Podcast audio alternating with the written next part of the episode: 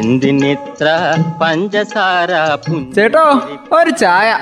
തങ്കം പുഞ്ചിരിപ്പാലിൽ തങ്കം പുഞ്ചിരിപ്പാലിൽ തങ്കം പുഞ്ചിരിപ്പാലിൽ തങ്കം പുഞ്ചിരി ചായക്കട.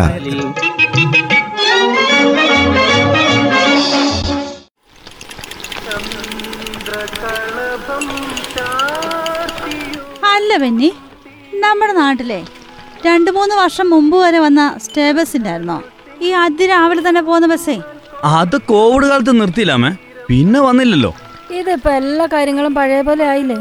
ഇനിയിപ്പോ എന്താ പോലെ? ഈ സ്റ്റേ ബസ് ഒന്നും ഇല്ലാത്തത്.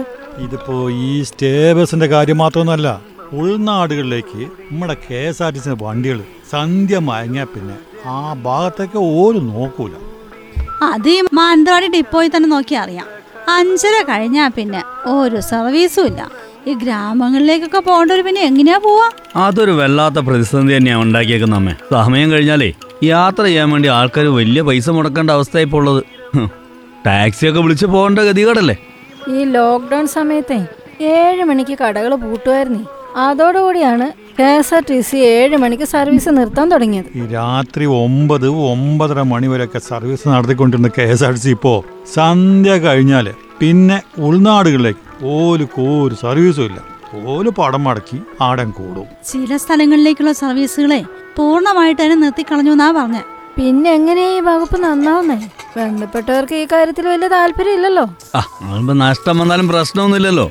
ബഡ്ജറ്റിൽ തുക നീക്കി വെച്ച് കാലാകാലം സംരക്ഷിച്ചു പോയിരുന്നുണ്ടല്ലോ. പിന്നിപ്പോ എന്താ കുഴപ്പം? ബനി അതിനൊന്നും ഉമ്മക്കൊരു പരാതിയില്ല. പക്ഷെ K S R T C ജനങ്ങൾക്ക് ഉപകാരപ്രദമായ രീതിയിൽ പ്രവർത്തിക്കണം. എന്ന് നമ്മൾ പറയുന്നുള്ളൂ. രാവിലെ പത്ത് മണി മുതൽ വൈകിട്ട് അഞ്ച് മണി വരെയാണ് ഇപ്പൊ അവരുടെ ഓഫീസ് ടൈം. ഈ ഓഫീസ് ടൈം കണക്കാക്കിയിട്ടുള്ള സർവീസാണ് അവർ നടത്തുന്നത്. ജോലി ചെയ്യുന്ന സ്ത്രീകളുണ്ട് കുട്ടികളുണ്ട് പിന്നെ എന്തുമാത്രം ആൾക്കാരുണ്ട്. അവർക്കൊക്കെ വൈകുന്നേരമായ വീട്ടിൽ പോണ്ടേ? ഇതൊക്കെ വലിയ കഷ്ടപ്പാടല്ലേ? അതൊന്നും അവർ മനസ്സിലാക്കണ്ടേ? കാര്യത്തിൽ അധികൃതരുടെ ഭാഗത്തുനിന്ന് എത്രയും പെട്ടെന്ന് ഒരു ഇടപെടൽ ഉണ്ടാണോ അങ്ങനെയാണ് ഇപ്പൊ നമുക്ക് പറയാനുള്ളത്. ആ പിള്ളാച്ച ഇത് മാത്രമൊന്നുമല്ല. മോട്ടോർ വാഹന വകുപ്പിന്റെ കാര്യം പറഞ്ഞാൽ ഭയങ്കര രസം തന്നെയാണ് ഇവ K S R T C അങ്ങനെ കിടക്കുന്നു ഏപ്രിൽ ഒന്നാം കഴിഞ്ഞാലേ ഒരു വണ്ടി രജിസ്റ്റർ ചെയ്യണമെങ്കിൽ വണ്ടി തന്നെ പണയം വെക്കേണ്ടി വരും. ആ അങ്ങനെ പറയണത് കേട്ടേ. അല്ല കാലത്തിനനുസരിച്ച് കൂടുന്നതിന് നമുക്ക് പരാതിയൊന്നുമില്ല. പക്ഷെ ഇത് മൂന്നിരട്ടി മുതൽ എട്ടിരട്ടി വരെയല്ലേ കൂടാൻ പോകുന്നതല്ലേ പറഞ്ഞത്? അത് ഈ അധിക ഫീസ് നിരക്കിലും പിഴ തുകയിലും ഒക്കെ വൻ വർധനവാണ് സംഭവിക്കാൻ പോകുന്നതെന്നാ പറയുന്നത്. നിലവിലുള്ള അറുന്നൂറിന് പകരേ ആ അയ്യായിരം രൂപയാവുന്നല്ലേ പറയുന്നത്? ഈ ബൈക്കിനും ഓട്ടോറിക്ഷയ്ക്കും ഒക്കെ ഈ രീതിയിലുള്ള വർധനവാ വരാൻ പോണത്. വിദേശത്ത് നിന്നെങ്ങാനും ഒരു വണ്ടി ഇവിടെ രജിസ്റ്റർ ചെയ്യാൻ വേണ്ടി നോക്കിയാലേ അവന്റെ കാര്യം പോക്കാം. അതുപോലെ പതിനഞ്ച് വർഷം കഴിഞ്ഞ വാഹനങ്ങളുടെ ഫിറ്റ്നസ് സർട്ടിഫിക്കറ്റ് എടുക്കാൻ വേണ്ടി ചെന്നാലേ അതിന് ഭീകരം പൈസ കൊടുക്കണം എന്നാ പറയുന്നത്.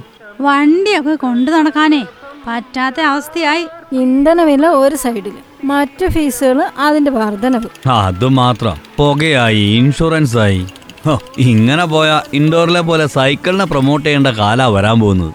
ഗ്രാമങ്ങളിലേക്കുള്ള രാത്രിയിലെ യാത്രയ്ക്ക് K S R T C നന്നായി സഹായിക്കുക തന്നെ വേണം. അന്നേരം ഈ ഹെഡ്ലൈറ്റ് ഓഫാക്കി തിരിക്കുമല്ല വേണ്ടത്. എന്തിനിത്ര പഞ്ചസാര ചേട്ടോ ഒരു ചായ. തങ്കം പുഞ്ചിരിപ്പാലിൽ പുഞ്ചിരിപ്പാലിൽ തങ്കം പുഞ്ചിരിപ്പാലിൽ തങ്കം പുഞ്ചിരിപ്പാലിൽ ചായക്കട.